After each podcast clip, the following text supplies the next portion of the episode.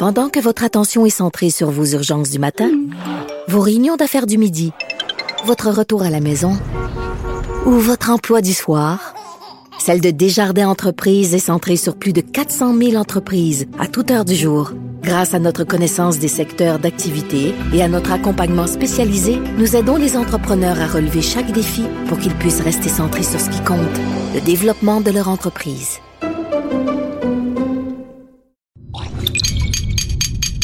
Cube Radio.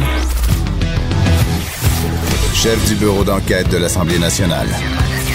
Antoine Robitaille. Là-haut sur la colline. Cube Radio. En direct du Cochon de Cube à Québec. Excellent lundi à tous sur la colline. Ben, c'est le calme post-session parlementaire. En même temps, c'est un jour d'élection dans Robertval. Euh, on aura d'ailleurs l'ancien député du comté, Denis Trottier, qui nous parlera des enjeux dans le comté. Par la suite, ben, on fera un détour par la France avec euh, Joseph Facal, qui nous parlera des Gilets jaunes, et on terminera l'heure avec la libérale Marois Risky sur la question de l'éducation sexuelle. Mais d'abord, il y a eu de la politique québécoise en fin de semaine. Écoutons d'ailleurs un extrait de ce qui s'est passé à Montréal. Quand on fonce à toute vitesse dans le char qui est en avant, là, ben on est mieux de mettre les freins le plus tôt possible. On s'entend? Alors, c'était Manon Massé. Puis, on a avec nous François Cormier, qui est correspondant parlementaire à TVA, qui a passé une partie de la fin de semaine avec euh, Québec solidaire à Montréal. Bonjour, toute la fin de semaine, pas une partie. Ah oui? Toute la fin de semaine, Ah de bon, vendredi soir à dimanche soir. Ça a bien été? Ça a bien été. Bon. C'est toujours euh, fascinant les euh, conseils nationaux de Québec solidaire, les instances de Québec solidaire.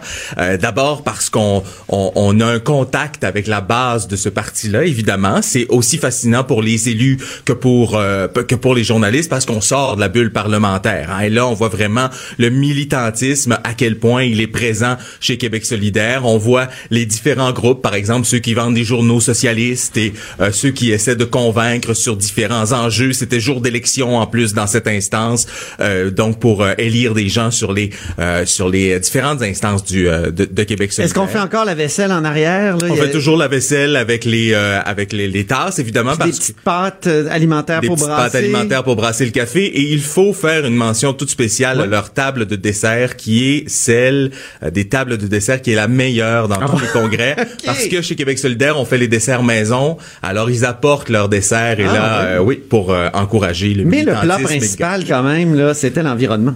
Le plat, le plat principal, c'était l'environnement. Euh, le plat principal qu'on voulait nous servir, c'était l'environnement, mais on a mangé un peu de signe religieux quand même. Faut-il faut-il le mentionner? Est-ce que Québec solidaire aurait aimé qu'on euh, qu'on mange un peu moins? Euh, mais oui, le plat principal, c'était l'environnement Mais parce vous que... n'avez pas été admis à la cafétéria pour parler des- Exactement. pour manger des, en fait, commençons par l'environnement, Antoine, parce que l'environnement, c'était le sujet sur lequel il voulait beaucoup miser. Vous le savez, hein, quand on a demandé en début de session parlementaire à Manon Massé euh, quelles étaient les priorités des solidaires, elle a répondu l'environnement, l'environnement et la lutte contre les changements climatiques. Alors là, ils se sont dotés d'un plan en fin de semaine pour euh, faire en sorte de mobiliser leur base, mobiliser la population et aussi mobiliser les parlementaires pour faire en sorte que cet enjeu-là, ce soit l'enjeu principal de la prochaine année. Et on nous donne comme symbole nul autre que le troisième lien. Ah ben oui. Ce troisième pont ou tunnel qu'on va construire entre Québec et Lévis, euh, c'est ce qui représente selon eux du mauvais développement. Euh, ce n'est pas du tout un choix environnemental, pro-environnement. C'est un choix qui va ne faire qu'encourager la lutte contre les changements climatiques. Et ce qu'ils nous disaient, c'est que à cause de l'étalement urbain que ça va favoriser ce projet-là, ça va faire en sorte que certaines personnes vont choisir d'aller habiter, par exemple, du côté de Beaumont. Hein, les terrains vont probablement se développer dans ce secteur-là. Et bien que ça va encourager l'étalement urbain, par conséquent, euh, ça va encourager l'utilisation de la voiture et euh, les En tout cas, moi, j'espère que si un jour ça se fait, là, ce troisième Si. lien-là, on va toujours pouvoir passer sur la magnifique piste cyclable, puis sur, en tout cas, j'espérons que ça permettra quand même de garder cet aspect champêtre euh, à ce lieu-là. C'est vrai que c'est inquiétant parfois. Euh, quant à- aux signes religieux, ben c'est ça, vous n'avez pas été admis. Ça, c'est surprenant quand même. C'est rare qu'on voit ça. Euh, des fois, il y a des partis à huis clos quand même. euh, Mais en fait, dans, dans, ces- dans tous les partis politiques, il y a des Mais- partis à huis clos. La Ouais. différence avec avec ce, Quand cette- on discute de Poutine interne, surtout. oui, exactement. La différence avec ce débat-ci, euh, c'est qu'on savait que ça s'en venait. D'abord, faut, faut, faut préciser que les solidaires, euh, ils se posent la question avons-nous toujours la bonne position concernant la- le port de signes religieux dans la fonction publique. En ce moment, ce qu'ils disent, c'est euh, les gardiens de prison, euh, les juges, les policiers, on enlève les signes religieux. Donc, sensiblement, la position du rapport Bouchard-Taylor qui a été fait il y a dix ans. Puisque M. Legault ramène ça sur le tapis euh, cette année et dit il faut l'interdire aussi aux enseignants, Québec solidaire dit voici une occasion de redéfinir notre position ou de garder la même. Mais questionnons-nous. Ça fait dix ans qu'on a la même. Est-ce que ça vaut la peine encore de défendre les mêmes choses? Et au sein de Québec solidaire, il y a plusieurs opinions sur ce sujet-là. Il y a ce groupe qui avait une table en fin de semaine. Moi qui ai suivi là, Québec solidaire depuis les débuts, Oui. là, je veux dire comme reporter là, de 2006 à, jusqu'à 2012, j'ai suivi tous les congrès. Puis déjà, c'était un, un- un- sujet qui divisait les troupes de Québec solidaire. C'est ça. Alors, il y vous avait avez- des traits laïcistes, puis il y avait des traits Exactement. Quand vous arrivez au Conseil national en fin de semaine, là, il y avait entre autres deux tables. Une avec les gens qui disent il faut absolument qu'on permette les signes religieux, on ne doit pas se mêler de ce dossier-là. Et il y avait une table juste à côté de gens qui disent il faut interdire les signes religieux et pas juste aux gens en position d'autorité, à tout le monde, à Oh. tout le monde dans la fonction publique Retour à la charte. retour à la charte. Alors ces gens-là euh, ne débattaient pas, ils n'aiment pas qu'on utilise le mot division. Ils disent on est en discussion, on n'est pas divisé, on a des opinions différentes et on entame une discussion. Et d'ailleurs, c'était ça en fin de semaine. On donnait les documents pour amorcer une réflexion pour le Conseil national. Ils n'ont pas encore pris une décision, c'est ça, là. OK, c'est ça, OK. alors, en fin de semaine, on savait que le débat, le- le- le- le- le- l'atelier, si vous voulez, la présentation des documents avait lieu dimanche. Ça tombait en même temps que la conférence de presse de Manon Massé et Ruba Gazal. Les journalistes disent, écoutez, nous, on veut assister à cette présentation Ah oui. de documents. Il peut y avoir des opinions intéressantes. À Québec solidaire, on nous dit, pas de problème, on va déplacer la conférence de presse. Alors, on s'est dit, bon, signe de bonne foi quand même. C'est- ils veulent qu'on soit là pour parler des signes religieux parce qu'ils déplacent même leur conférence Mais là, il y a un militant Snoro. Mais il y a un militant Snoro qui est venu au micro et qui a dit qu'il n'était pas à l'aise à ce que les médias soient là. Et finalement, la salle a voté pour qu'il y ait un huis clos. Et donc, les médias ont dû sortir. Alors, imaginez les médias. Et j'en suis qui attendaient depuis deux jours cette heure où on allait parler de signes religieux. Et cette heure, elle est venue, Ouais. mais sans nous. Donc, on a dû euh, évidemment sortir de la salle. Ben, merci beaucoup pour ce récit, François Cormier, notre vadrouilleur invité, correspondant parlementaire à TVA. Euh, donc, euh, à très bientôt. Merci pour ce, ce récit-là. Euh, maintenant, on va écouter euh, notre autre vadrouilleuse qui n'est pas avec moi actuellement, mais j'ai dû l'enregistrer un peu plus tôt parce qu'elle avait quelque chose euh, ce midi, euh, c'est-à-dire euh, aujourd'hui à 13h. C'est une histoire très intéressante sur l'ancien sous-ministre de la Santé de Gaétan Barrette, Michel Fontaine, qui est toujours à l'emploi du ministère. Écoutons notre entretien enregistré un peu plus tôt. Bonjour Geneviève. Alors, tu nous apprends ce matin que le gouvernement Legault va continuer à payer pendant plusieurs mois euh, l'ex-sous-ministre à la Santé, Michel Fontaine. Est-ce que c'est une situation euh, régulière, ça? Non, c'est tout à fait inusité, inhabituel. C'est les mots qu'on m'a confiés là, euh, sous le couvert de l'anonymat. Il y a plus- plusieurs personnes qui, qui se posent la question pourquoi est-ce que Michel Fontaine, l'ancien sous-ministre euh, qui avait été nommé par le Parti libéral, reste encore plusieurs mois sous la gouverne du nouveau sous-ministre qui a été nommé par la CAQ, qui est Monsieur euh, Yvan euh, Gendron. Euh, donc pourquoi on, on ne sait pas. Monsieur Michel Fontaine terminait en théorie son contrat avec le gouvernement de sous-ministre en décembre. On, on- on m'explique au bureau du premier ministre que c'est pour une meilleure transition. Si c'est de transition, pourquoi l'avoir gardé, pour- pourquoi le garder encore plusieurs mois et non pas quelques semaines, l'avoir l'avoir fait terminer son contrat au mois de décembre, comme on s'y attendait peut-être, pour pas être obligé d'y payer une prime, par exemple, de départ. Euh, mais non, on, on le, on le, on prolonge donc son contrat jusqu'à la fin, à la fin mars. Euh, donc c'est une situation vraiment inhabituelle. Euh, notons qu'il avait une prime. Monsieur Michel Fontaine avait une prime euh, 24 heures euh, sur 24 de disponibilité, euh, 24 heures sur 24, 7 OK. jours sur 7, qui était, c'était le seul sous-ministre euh, à avoir cette prime-là. Et il la conserve, même s'il n'est plus le sous-ministre en titre, il conserve cette prime et le nouveau sous-ministre à la santé n'a plus euh, cette, euh, cette prime, donc ne- finalement, sur papier, n'a pas à être disponible 24 heures par jour, euh, 7 jours sur 7. Alors, c'est le genre de, de truc un peu euh, spécial qui se passe dans quand il y a des transitions, quand il y a des changements de gouvernement. Euh, mais habituellement, ils partent tout de suite, les, les, les, mi- les sous-ministres à la santé. Habituellement, ils finissent leur contrat puis ils s'en vont. Ben, pour avoir parlé avec euh, d'anciens apparatchiks, Oh. j'adore ce mot. Dans les officines. Oui, exactement. Oui, il peut y avoir quelques jours, quelques semaines, ça peut aller jusqu'à quelques semaines de transition, mais euh, au-dessus de ça, quand on parle de mois, là, c'est très inhabituel, Euh, notamment quand on change de gouvernement. Je veux dire, euh, là, euh, M. Fontaine était un proche de, de, de l'ancien ministre Gaétan Barrette. Comment expliquer qu'il reste sous la gouverne maintenant du nouveau gouvernement caquiste, de la nouvelle ministre Daniel Mécan? Euh, c'est vraiment inexplicable. Est-ce qu'il y a un mandat spécial pour le moment?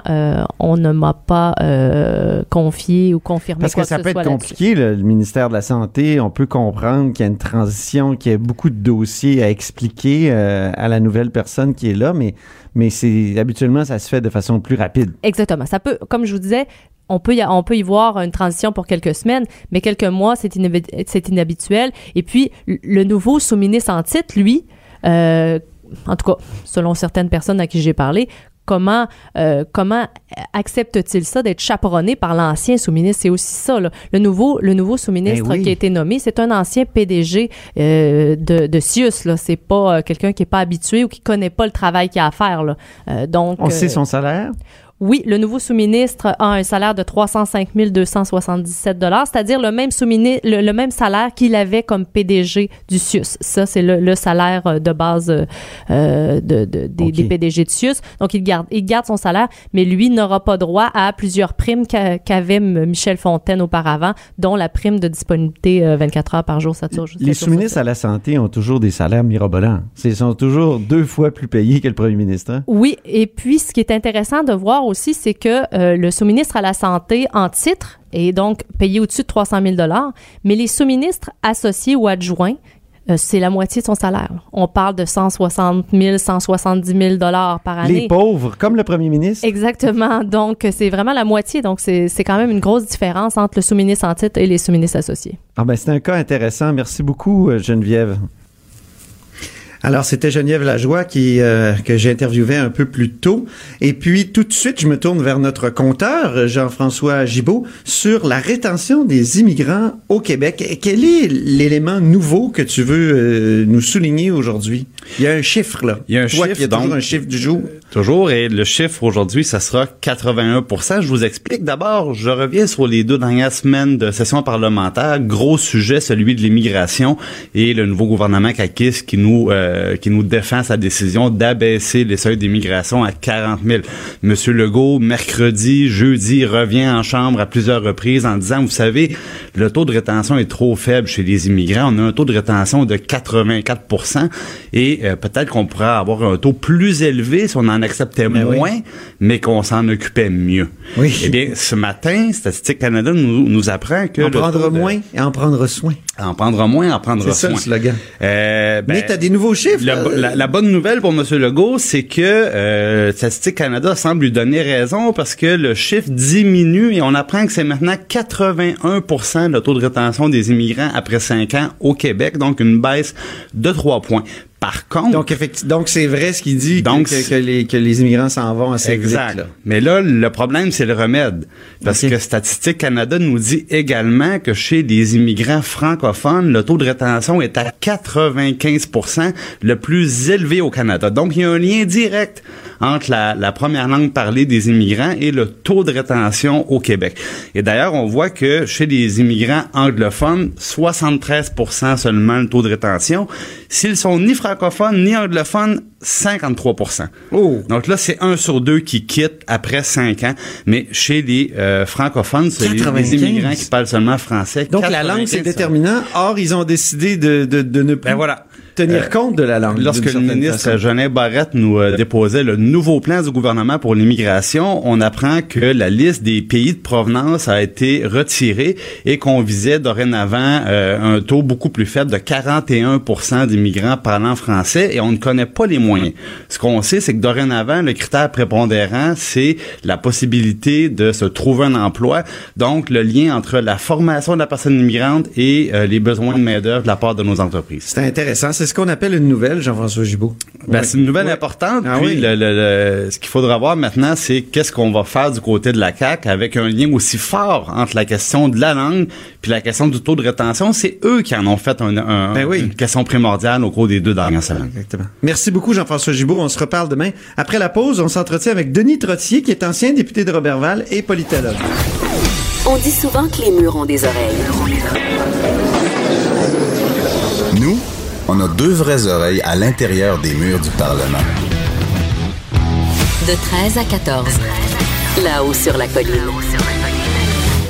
Et oui, on est de retour à la hausse sur la colline avec Denis Trottier. Denis Trottier qui a été député de Robertval de 2007 jusqu'à 2012 euh, et euh, jusqu'à 2014 pardon et qui euh, va nous parler de la partielle justement dans Robertval. Lui, il a soutenu évidemment le candidat péquiste et on a essayé de parler aux autres partis. Il, voulait pas nous parler, mais Denis Trottier est là. Puis Denis, je parlais beaucoup quand j'étais reporter, donc ça me fait plaisir de le retrouver. Bonjour Denis. Bonjour, ça me fait plaisir également. Donc, euh, il y a 45 000 électeurs à peu près qui sont appelés aux urnes euh, aujourd'hui. Euh, donc, quels sont les grands enjeux dans la circonscription? Là? Parce qu'on sait que M. Couillard euh, était là. Il y a beaucoup de données au comté. Hein? Euh, euh, on sait que euh, les, les gens de Robertval Oui, semblent si, euh, aimer le si- pouvoir. est-ce que est-ce que ça veut dire qu'un qu'un qu'un qu'un qu'un caquiste a, a les chances, là? Ben, c'est sûr qu'il y a un peu plus de chance, euh, mais euh, la, candidate, euh, disons que les candidats sont pas égaux. Il y a, plusieurs candidats de jeunes candidats, la plupart sont très jeunes. Puis, je pense que celui du Parti québécois, nous autres, il est très articulé, il est capable de faire un discours sans papier, comme on dit, alors que c'est pas le cas pour la candidate de la CAQ ou pour le candidat du Parti libéral. Puis aussi, c'est sûr que là, la game est changée complètement. C'est que là, les gens, là, ils votent pas pour le premier ministre, ils votent là, pour un député, et à ce moment-là, ça change considérablement. Il faut pas oublier que le Parti québécois a été au pouvoir pendant, ben, pas au pouvoir, mais on a été euh, dans, le comté pendant de longues années, là, euh, autant du, temps de M. Labrise que du mien. Je pense qu'il y a une, une très bonne base du Parti québécois. Je pense que nos chances sont bonnes, là, présentement.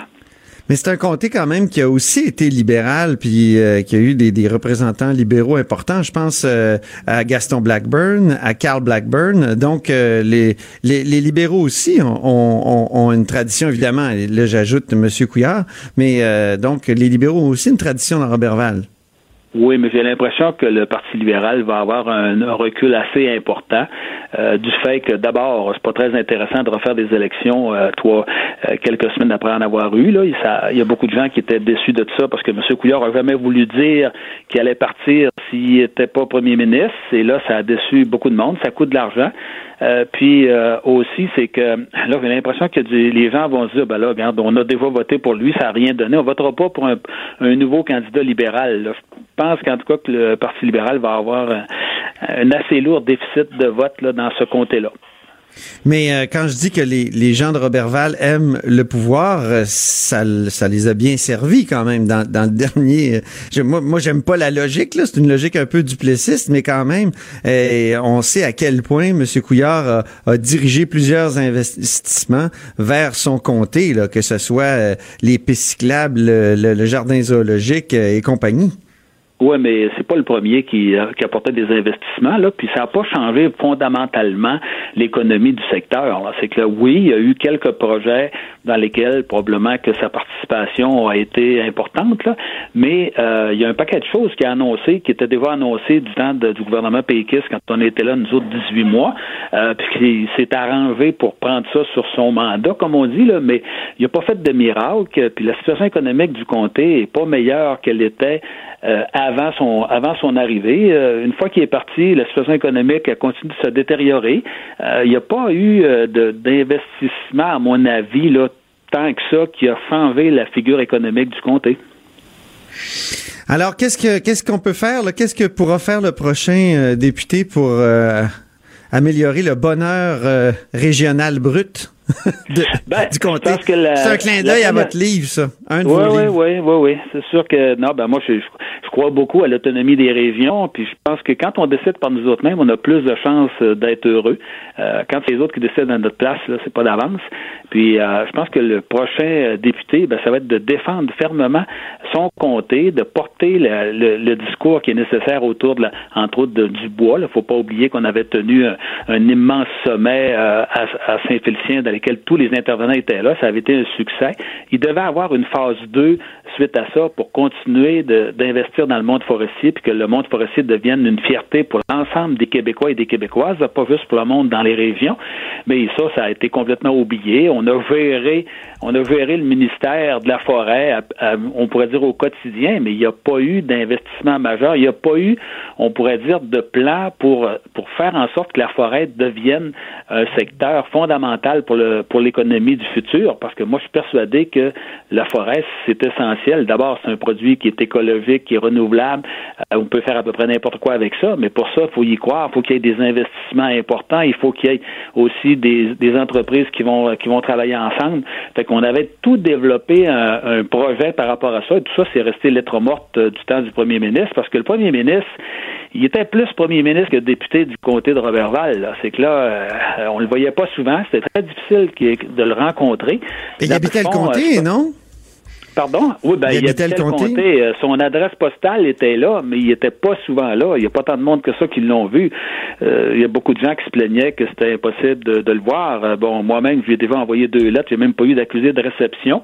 Ça fait qu'à ce moment-là, c'était pas. euh, moi, j'ai pas vu de. Je penserais pas que quand on va faire l'histoire du Québec, que sa présence dans le comté Robertval va avoir été quelque chose là, de fondamental, puis qui, euh, il y aura pas, euh, je pense pas que ça va, euh, ça- ça- il y aura pas beaucoup de paragraphes là-dessus dans l'histoire du Québec. Vous êtes sévère, là, quand même.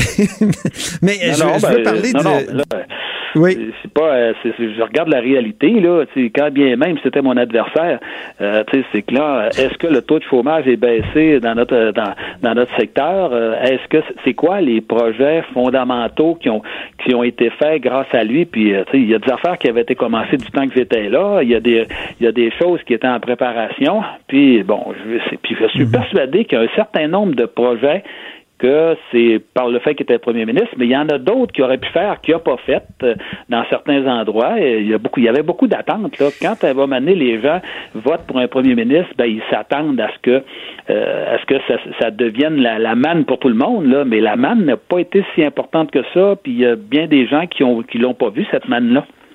Je veux reparler de la forêt de Nitrotier parce que vous, c'était un de vos chevaux de bataille là, les, les, les plus intenses, je dirais. Vous étiez critique en ces matières. Vous avez été adjoint euh, parlementaire à la ministre aussi en cette matière-là. Est-ce que, comment ça se passe là euh, pour euh, le, milieu de la forêt actuellement? Est-ce que ça s'est amélioré depuis le, temps où vous vous égosillez en, en chambre contre contre ceux qui en avaient, par exemple, contre les critiques comme ceux, celles de Richard Desjardins, euh, qui euh, déplorait les coupes à blanc et tout ça? Ben, c'est que d'abord, on posait la situation au niveau économique, euh, au niveau, mettons, de l'ensemble du Québec par rapport au secteur de forestier, ça s'est amélioré du fait que le prix du bois est meilleur qu'il l'était. Il a une période dans laquelle c'est extrêmement difficile. Pour ce qui est du reste, il n'y a pas, euh, on pourrait dire, il n'y a pas eu de, nouvelles orientations. On, gère, mais on, on gère pas avec une vision d'avenir pour dire voici ce que la forêt pourrait être dans 25 ans et d'avoir un plan très précis par rapport à ça. Moi, je me rappelle d'avoir euh, euh, examiné certaines entreprises forestières en Finlande, puis qu'ils autres, ils se disaient, nous autres, on veut devenir les leaders mondiaux dans la transformation du bois. Ils s'est donné ça comme mission. Ben, moi, c'est ce que j'aurais aimé qu'au Québec, on puisse faire, de dire que le Québec, euh, même s'il y a des gens qui reconnaissent pas ça, le Québec, c'est d'abord et avant tout une immense forêt. Si on s'élevait du haut des airs avec un hélicoptère, qu'on avait un seul mot pour décrire le Québec, ce serait ce serait pas le mot urbain, ce serait pas le mot agriculture, ce serait pas le mot eau, ce serait le mot forêt. On est un immense pays forestier, mais on le sait pas. La plupart du monde le savent pas. Les gens n'en sont pas fiers, puis on n'investit pas suffisamment parce qu'on le sait pas, puis on n'en est pas fier. Alors que ça pourrait devenir euh, quelque chose de, fondamental. Moi, j'avais réussi à convaincre Mme Marois, qui était venue à notre à notre rendez-vous national de la forêt, de passer deux jours avec l'ensemble des intervenants. Puis dans le fond, elle avait compris que si on misait sur cette ressource-là qui était renouvelable, ben, ce qu'on investissait aujourd'hui, ça pourrait compter pour dans 500 ans, parce qu'il y aura encore des travailleurs forestiers, des travailleurs, des travailleuses. C'était quelque chose là sur lequel on pouvait euh, donner un avenir extrêmement important. Dernière question en terminant, on a parlé de coupe à blanc, euh, ça me ça me fait penser au Parti québécois, pardon. Mais ça va mal pour le Parti québécois quand même. Ça a été mal aux dernières élections. Comment vous interprétez la, la, défaite euh, la défaite, je dirais euh, j'allais dire crève-cœur, mais c'est surtout une défaite épouvantable sans précédent? Ben, c'est sûr que la situation est extrêmement difficile. Là. Puis, bon, je pense qu'entre autres, un des éléments qui a contribué à tout ça, c'est une très grande quantité de, de, de conventions d'élections à la chefferie. Là. On n'a pas arrêté de changer de chef euh, dans les dix dernières années. Là. Je pense qu'on a dû avoir un record par rapport à ça.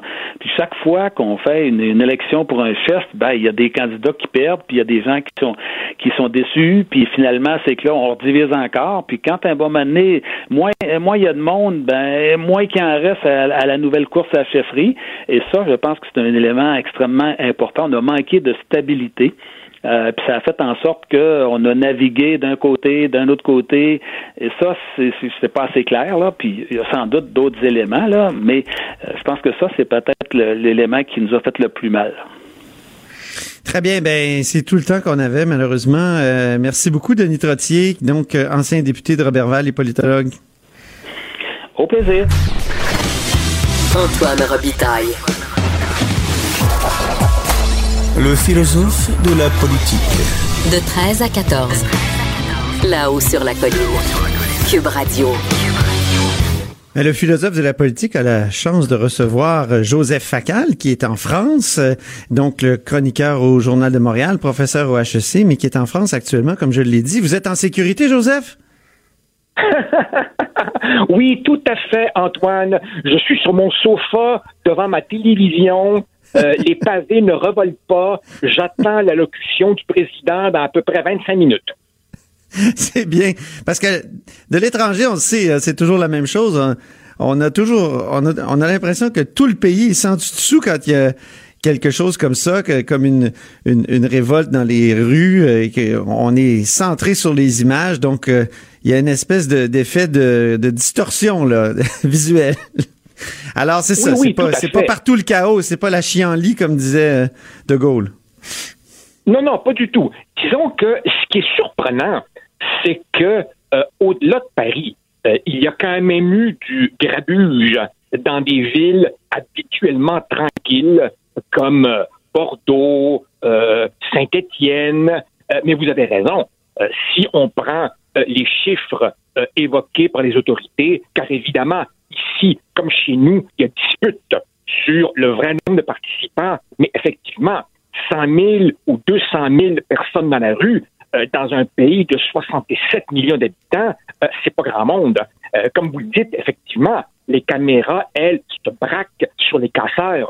Non, ce qui est vraiment beaucoup plus étonnant, c'est le niveau d'appui dans les sondages au mouvement en général qui continue ah à dépasser les 70 c'est impressionnant, mais quand je vois les, j'ai vu quelques, j'ai lu quelques tracks euh, en ligne, j'ai essayé de, de, lire le plus possible sur ce mouvement-là. C'est très hétéroclite comme comme demande. Là, il y a il y a un track notamment où qui est intitulé Nos huit doléances. Alors il y avait là-dedans des demandes de démocratie directe, des baisses, une demande de baisse de 20% euh, de toutes les taxes et les charges touchant la classe moyenne. En même temps, euh, numéro 3, c'était Nous voulons que la France arrête de vivre au-dessus de ses moyens et arrête d'accueillir la misère du monde. Après ça, nous voulons une relocalisation de toutes les décisions dans les régions pour plus que ça se fasse à Paris. Donc là, il y a, de l'anti-élitisme ou il y a de, la critique de l'élitisme. Mais c'est incroyable, le, caractère hétéroclite de, ce mouvement. Antoine, vous avez parfaitement raison. Le quotidien euh, Libération disait, et je cite, que le mouvement est fluide, volatile et protéiforme. Ah, Une manière polie, polie de dire exactement ce que vous venez de dire. Il y a là-dedans des mesures qu'on pourrait qualifier de populisme de gauche, d'autres qui sont du populisme de droite, voire même assez autoritaire. Et vous avez raison, le mouvement part vraiment dans toutes les directions. Au début, c'était euh, la hausse du pouvoir d'achat, puis c'est devenu, et ça reste, une haine viscérale envers la figure même d'Emmanuel Macron. Puis Ah oui. ensuite, évidemment, c'est euh, une attaque contre euh, la, la- la démocratie représentative. Euh, vous avez des gens qui disent on est le peuple et ça devrait suffire. Alors de ce point de vue, on peut comprendre le dilemme du président. C'est-à-dire que probablement ce soir, le président va annoncer quelque chose comme ben, ce que nous on appelle au Québec les, les sommets ou les États généraux, des espèces d'exercices de concertation. Mais Antoine, se concerter avec qui? Puisque Oui, les corps ça. constitués de la nation, patrons, syndicats, sont déjà rejetés par les Gilets jaunes. En fait, je lisais un peu plus tôt ce matin un député qui disait si je veux appeler les Gilets jaunes, c'est quel numéro de téléphone? Exactement. C'est- très, c'est très difficile. C'est une espèce de patente qui est née sur Facebook, d'après ce que je comprends, mais qui, qui a des résonances dans, dans toutes sortes de, de, de, de griefs, là. Et ça a mené à, à c'est l'impression que j'ai, en tout, Tout cas, de, à 5000 kilomètres Non, de distance. Et, et, et, et vous comprenez bien que vous comprenez bien, Antoine, que depuis les dernières heures, tout le monde se perd en, en conjectures et hypothèses sur les mesures concrètes que l'Élysée a promis d'annoncer. Mais très franchement, tout ce qui est évoqué, revaloriser les, heures supplémentaires, euh, une petite bonification salariale d'ici Noël, gonfler un petit peu les pensions de vieillesse, quelques allègements fiscaux, tout ça est d'avance rejeté par, disons, la frange dure des, euh, des, des, des Gilets jaunes. Par ailleurs, évidemment, ils ont, comme au Québec, le même débat que nous, on a sur la hausse ou non du salaire minimum, qu'ici, on appelle le SMIC. Et vous avez ce débat que vous et moi connaissons bien. Est-ce qu'une hausse trop brutale du salaire minimum n'affecte pas la création d'emplois? Donc, le gouvernement est vraiment très, très, très coincé. On dirait que ça préfigure euh, les révoltes de, de l'ère des médias euh, 2.0, là, l'in- l'in- l'internet 2.0, le- les réseaux sociaux. euh, euh, c'est, donc c'est, comme comme on dit fluide et tout ça. On sait pas trop. Mais là, en même temps, le, le représentant de l'État, lui, le chef de l'État, doit annoncer des mesures concrètes et immédiates. Mais lesquelles? C'est, vraiment, c'est vraiment un gros Ah, problème, oui, je trouve. Tout à fait, tout à fait. Et, probablement que, probablement que, d'abord évidemment, une frange du mouvement voudrait une espèce de démocratie directe qui est une sorte de négation de la démocratie représentative que vous et moi connaissons, c'est-à-dire que, comme à chaque projet de loi, on ne peut pas faire un méga sondage, on élit des gens qui, pendant X années, décident en notre nom. Ça, c'est rejeté par beaucoup de gens. Alors évidemment, on fait quoi dans ce contexte-là? Par ailleurs, euh, il faut également euh, dire que euh, M. Macron porte certainement une part de responsabilité. Et je m'explique. Je me demande, Antoine, s'il n'y a pas eu de sa part une erreur d'interprétation sur le sens de son mandat. Vous savez, Emmanuel Macron a été élu par bien des gens qui voulaient essentiellement faire blocage à Marine Le Pen. Il était Ah oui. l'anti-Marine Le Pen. Mais lui a interprété ça comme je serai le sauveur du monde contre le méchant populisme et c'est moi qui va mettre de l'avant un agenda de libéralisation, de redressement de la compétitivité de la France, qui est le pays avec évidemment le plus de niveau de dépenses publiques en Europe. Et évidemment, Antoine, quand on dit je vais rendre la France compétitive, ça c'est ce qu'en langage québécois on appelle l'austérité. Or, évidemment, Beaucoup de Ou la veulent, Est-ce que ça implique une certaine, ça Euh, la pas une certaine la réingénierie. Absolument. Et, et- et ce que beaucoup de Français veulent, en, en disant on n'arrive pas à boucler nos fins de mois, c'est exactement le contraire. Donc, vraiment, ils sont aux antipodes et ce qui, ne- ce qui n'arrange rien, c'est effectivement euh, que M. Macron a ce que certains commentateurs appellent ici un air jupitérien, c'est-à-dire Ah cet oui. air très cool, très au-dessus de ses affaires, très aérien, qui font que beaucoup de Français se disent ce gars-là a aucune idée de ce que sont nos vies quotidiennes. Ben oui, c'est un ancien euh, euh, banquier euh, près Un des ancien banquier. Rothschild. Et, c'est aussi quelqu'un, je vous le rappelle, Antoine, qui ne s'est jamais fait élire comme député nulle part. Il n'a aucun ancrage de terrain dans une circonscription. C'est pas un homme comme Chirac euh, qui- ou, ou comme François Mitterrand qui avait serré des millions de poignées de main dans ses Oui, oui. c'est vraiment un apparatchik. C'est un apparatchik. Et pour, pour vous, pour vous dire comment ça va mal, hein, pour vous dire comment ça va mal, Nicolas Sarkozy dit faudrait peut-être que je revienne. Oh non! mais réformer mais c'est la. France, euh, Joseph, c'est... Eh oui, non, c'est ça. Mais réformer la, la, France, c'est, tout un contrat. Euh, tout à l'heure, euh, vous, vous utilisiez le terme jupitérien. Ça m'a fait penser à Juppé, 1995. oui. Alain Oui, Juppé qui avait essayé de faire des réformes importantes et, et- et j'ai l'impression que depuis ce temps-là, il y en a quelques-uns qui ont essayé à chaque fois, il s'est buté à une résistance très forte, si bien que la France est le pays où il y a le plus de dépenses publiques, comme vous l'avez bien souligné, ce qui fait que c'est ça, qui dit dépenses publiques élevées, dit ponction aussi très grande dans, dans, dans les salaires, dans, dans, dans, euh, grâce aux taxes aussi, donc donc, c'est- c'est c'est comme un, un cercle vicieux, là.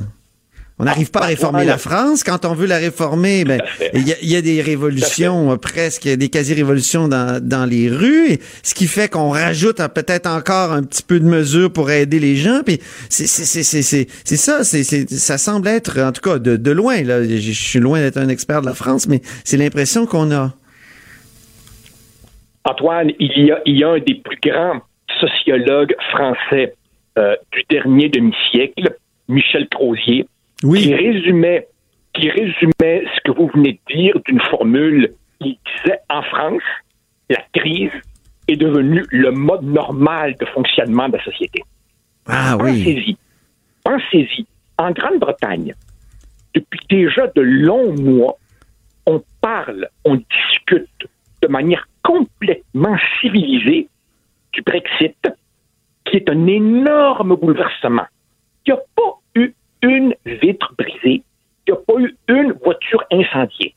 En France, il a suffi d'annoncer une taxe qui, je vous le rappelle, est une taxe à finalité écologique pour qu'évidemment, euh, on assiste aux, aux- scènes auxquelles on voit. Donc, pour reprendre quelque chose que vous-même aviez dit il y a, je crois, deux lundis, il y a en ce moment en Occident une sorte de désarroi commun qu'on voit un peu partout, y compris chez nous, mais la crise a aussi des aspects typiquement français. Oui, exactement. Exactement. Ben, Joseph, merci infiniment. C'est, c'est un bon mot de la fin. Puis, on va continuer de discuter de ça et peut-être d'autres sujets dès lundi prochain. Alors, merci, Joseph Avec plaisir.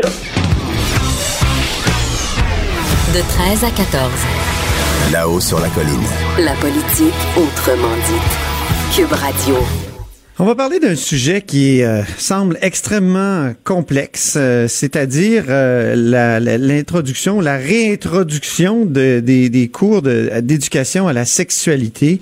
Et là, on apprend ce matin que rien ne va plus dans, dans ce retour à l'éducation à la sexualité, au point où des commissions scolaires ont décidé de l'implanter plus lentement que prévu. C'était dans le journal de Montréal. Et pour en discuter, ben, j'ai la critique euh, libérale en matière de- d'éducation et d'enseignement supérieur, Marois Risky. Bonjour, Marois Risky. Bonjour, M. Robitaille. Comment expliquer ce, ce cafouillage-là? Parce qu'on en parle depuis des années. On, on estime que surtout avec euh, les médias 2.0, là, on a besoin de, de, de redonner un contenu d'éducation sexuelle euh, aux enfants. Ça, ça fait longtemps qu'on a fait ce constat-là. Pourquoi c'est si difficile? Mais ben, écoutez, si on recule un petit peu en arrière, il faut se rappeler que d'abord, le cours existait déjà. Hein? Euh, même nous, on en a bénéficié, les cours de formation euh, personnelle et sociale, qui avaient aussi une composante d'éducation à la sexualité. Puis, ça a été retiré euh, au début des années 2000. Alors, d'abord, c'est une bonne chose que c'est ça revienne dans nos écoles euh, parce que c'est important. Et je vous dirais que oui, on entend qu'il y a une réticence euh, tant de, des parents que même des enseignants, mais quand on regarde tout ce qui s'est passé dernièrement, euh, c'est bénéfique de parler de la sexualité, mais aussi de poser des limites. Et dans le contexte actuel, avec les réseaux sociaux, comme vous le mentionnez, plus que jamais, il faut enseigner à nos, aux élèves euh, comment se comporter, non seulement à l'intérieur des murs des écoles, mais aussi à l'extérieur et sur les réseaux sociaux, parce qu'on ne veut pas non plus avoir des jeunes qui prennent des photos de leurs camarades de classe, des photos très explicites, et que ça se retrouve par la suite sur les réseaux sociaux et que le jeune, lui, doit faire face à des conséquences très graves, voire des accusations criminelles, et la victime, elle, euh, voit sa réputation entachée et qu'elle va porter un lourd, lourd bagage pour les prochaines années de sa vie. Là. Mais ça devait être euh, mis en place euh, à la rentrée scolaire, si je ne m'abuse. Et, donc, pourquoi ça traîne comme ça? Pourquoi c'est si complexe? C'est complexe parce que je vous dirais que initialement, il y a certaines personnes qui auraient peut-être dû être plus écoutées, je vous dirais, parce que je regarde présentement ce que le milieu réclame, c'est du temps et de la formation. Les enseignants, mhm. moi, je me suis assise avec Mme Scalabrini, euh, la présidente du syndicat de la Fédération des enseignants. Et elle me l'a clairement dit. Euh, c'est pas juste de, l'information qu'ils ont besoin, c'est de la formation euh, et du temps pour bien implanter cette, euh, cette nouvelle matière, puis peut-être même en faire un cours vraiment dans la, ce qu'on appelle la grille matière, que ça rentre dans l'agenda et que ce soit vraiment des gens qui sont Oui, parce que ça, faut le dire aux gens, hein, c'est pas un cours comme tel, hein? Non. il, faut le dire euh, aux gens, c'est pas un cours comme tel, c'est comme des, des, des, contenus dans d'autres cours. Euh, ça, c'est important de le dire. Effectivement. Et, ça se peut très bien, M. Robitaille, qu'une enseignante ne se sente pas à l'aise de le donner pour différentes raisons. Soit qu'elle n'a pas aussi la, de la formation pour le faire ou pour des raisons personnelles et qu'elle ne se sentira pas à l'aise d'aller expliquer ses raisons personnelles. Alors ça, il faut le comprendre, puis aussi dire, OK, parfait, si c'est pas elle, il faut mettre des ressources. Puis euh, mon collègue, M. Prou, lorsqu'il a été ministre de l'Éducation, avait clairement dit qu'effectivement, on ne forcera pas les enseignantes qui ne peuvent pas l'enseigner à le faire. Mais par contre, pour des motifs religieux, pas juste pour des motifs religieux, pas juste pour des motifs religieux. Pensez par exemple. Mais M. Oui, pensez par exemple à une femme qui, elle, a été agressée et qu'on lui demande d'aller parler de l'agression sexuelle? Peut-être que c'est tentera pas d'en parler parce que ça va lui faire revivre des émotions trop vives. Il faut aussi entendre ce message-là. Mais en revanche, il faut mettre les ressources monétaires pour aller engager des ressources externes qui, elles, sont formées et aptes à le donner, puis que ça leur tente de le donner aussi. Mais est-ce qu'il n'y a pas un choc clair entre la culture religieuse de, de certaines minorités et euh, cette volonté-là de donner de l'information et de former les jeunes en matière d'éducation sexuelle, de donner une éducation sexuelle aux jeunes? On l'a vu en Ontario, par exemple, où, le, où le, gouvernement a carrément retiré le projet de, de c'est-à-dire retiré l'éducation sexuelle des écoles. Je vais être très franche avec vous, M. Robitaille. Moi, ce qui se passe en Ontario, je ne prendrai pas l'exemple de là-bas. Je m'intéresse vraiment à ce qui se passe ici, chez nous au Québec. Chez nous au Québec, le cours de FPS a existé pendant plusieurs années. Euh, moi-même, je l'ai suivi. Euh, et je peux, je peux vous dire que oui, là-dedans, il y avait des cours de sexualité intérieure du cours de formation personnelle et sociale et c'est bénéfique. On en a vraiment besoin. La décision de l'Ontario de le retirer, ça leur appartient, mais je ne peux pas souscrire à ce qui se passe en Ontario. Toutefois, pour revenir au Québec, si, par exemple, on a quelqu'un qui ne désire pas l'enseigner, euh, ministère de l'Éducation avait déjà dit qu'il y avait deux motifs pour se soustraire de cette, de cette, de cette obligation de l'enseigner. Le tort psychologique qui peut être causé soit à un élève ou, par exemple, euh, une personne qui dit qu'il y a une atteinte à des droits et libertés garantis par la Charte canadienne et québécoise. Mais là-dessus, ça inclut, par exemple, la liberté de religion. Mais encore faut-il que la personne le démontre. Là. Mais moi, je vous dirais qu'en ce moment, c'est pas vraiment ça que j'entends du milieu. Le réseau me dit plus qu'ils ont besoin de temps, de ressources additionnelles et vraiment de formation pour être outillé pour le faire. Et peut-être qu'il faut vraiment écouter le milieu puis dire, OK, si vous vous dites que la meilleure façon de l'intégrer, c'est de prendre plus son temps, mais aussi de l'intégrer à l'intérieur de la grille matière pour avoir des ressources qui, elles, sont spécialisées, c'est peut-être ça la solution. Donc, on peut dire qu'en ces matières, le, le précédent gouvernement euh, s'est trompé. Ou a mal Non, c'est- planifié non, les moi, choses. Je dirais pas que c'est trompé. C'est une bonne initiative de revenir puis de remettre ça. Ça prend du courage parce que je vous rappelle que quand il y a eu les États généraux en 1995 pour le cours de FPS, Ouais. la personne qui, qui s'est battue très fort pour garder ces cours-là. Puis, conséquence, l'ancien gouvernement, euh, en 2001, c'est un gouvernement péquiste, a décidé de le retirer. Là, nous, on revient, puis on- nous, la première étape, c'est d'abord d'être de le remettre, ce cours-là. Ça, je pense c'était vraiment une très bonne idée. Maintenant, sur le comment qu'on va le faire, on doit toujours s'ajuster. Clairement, ici, il y a matière à ajustement. Alors, faisons l'ajustement comme il faut et écoutons les principaux intéressés, les syndicats d'enseignement, les enseignantes et les enseignants, ainsi que les parents pour voir comment on peut vraiment bien intégrer ces cours-là pour en faire vraiment une réussite et surtout faire face aux défis du 2.0. Parce que maintenant, les, cas d'agression sexuelle ne sont pas uniquement physiques, elles sont aussi dans le cyberespace. Et ça, ça fait des dommages. Une fois que votre photo de nudité est sur le net, elle reste là. C'est très difficile de l'enlever. Mais euh, qu'est-ce que qu'est-ce qu'on pourrait faire euh, avec les groupes religieux notamment euh, qui, vont vouloir faire en sorte que leur enfant soit totalement exempté puis qui auront présenté des, argumentations en, en vertu des chartes?